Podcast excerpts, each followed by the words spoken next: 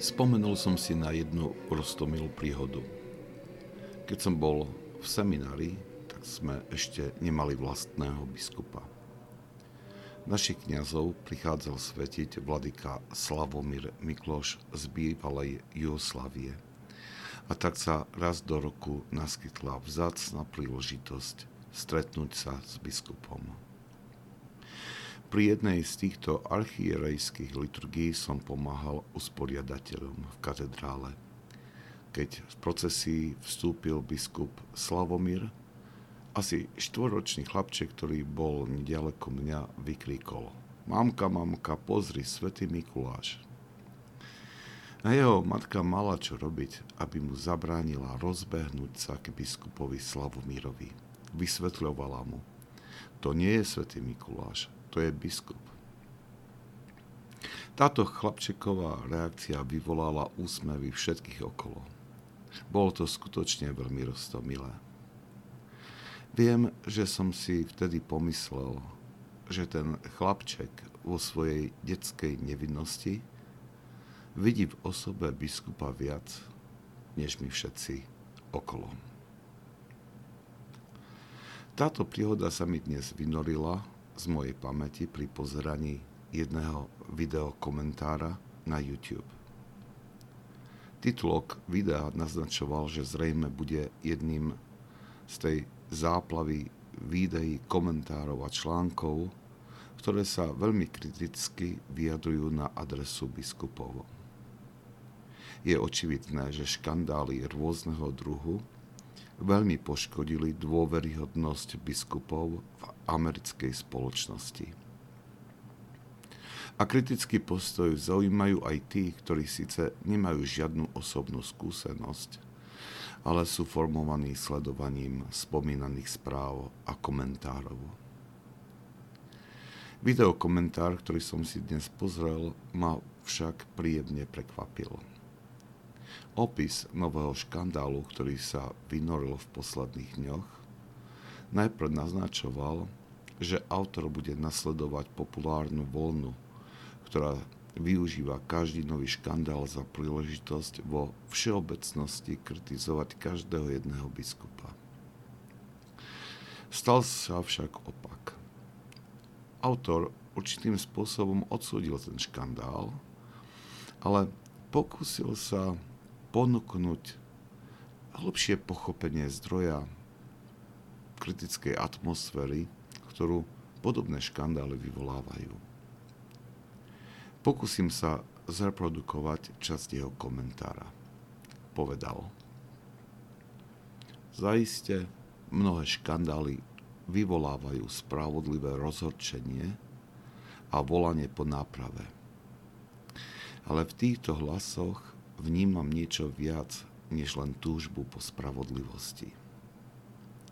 Pre mňa sú tieto kritické hlasy volaním duší, ktoré túžia po biskupoch, ktorých by mohli milovať a mohli ich nasledovať.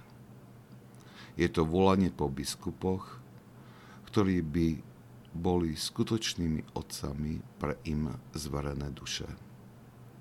Som presvedčený, že za veľkou časťou tejto kritiky sa skrýva práve toto volanie po naplňaní odcovstva, po ktorom naša spoločnosť smedí.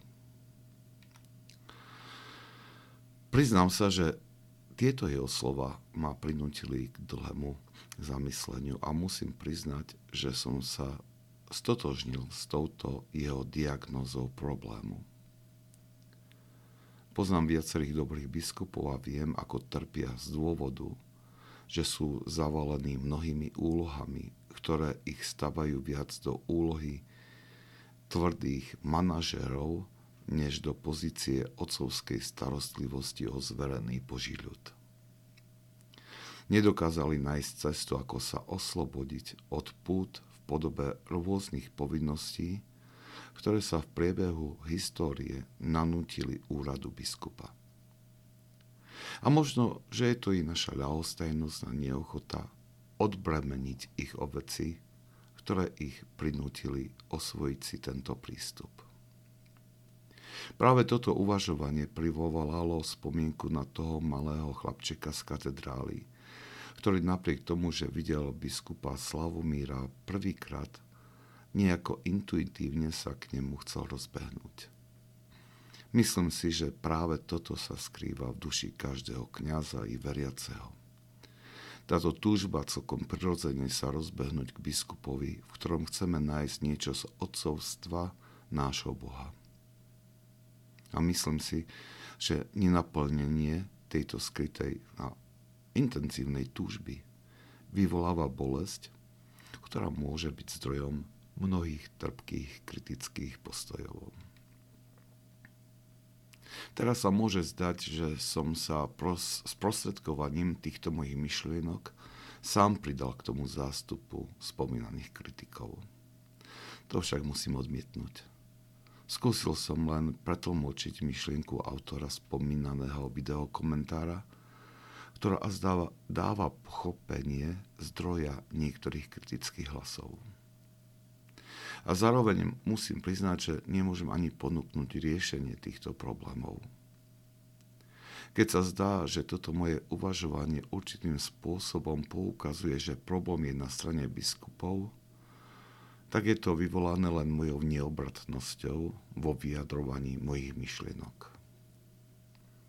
Štúdium svätých Otcov ma stále viac a viac presvedčuje, že každý z nás je súčasťou tohto problému skúsim poukázať len na jednu jeho časť.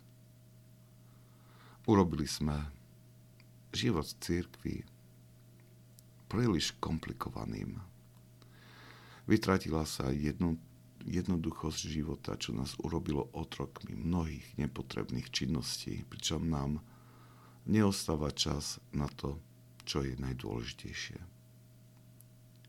Príliš často opúšťame múdrosť evaníliových rád pre život a nahradzujeme ich svojou múdrosťou, predstavami a zákonmi.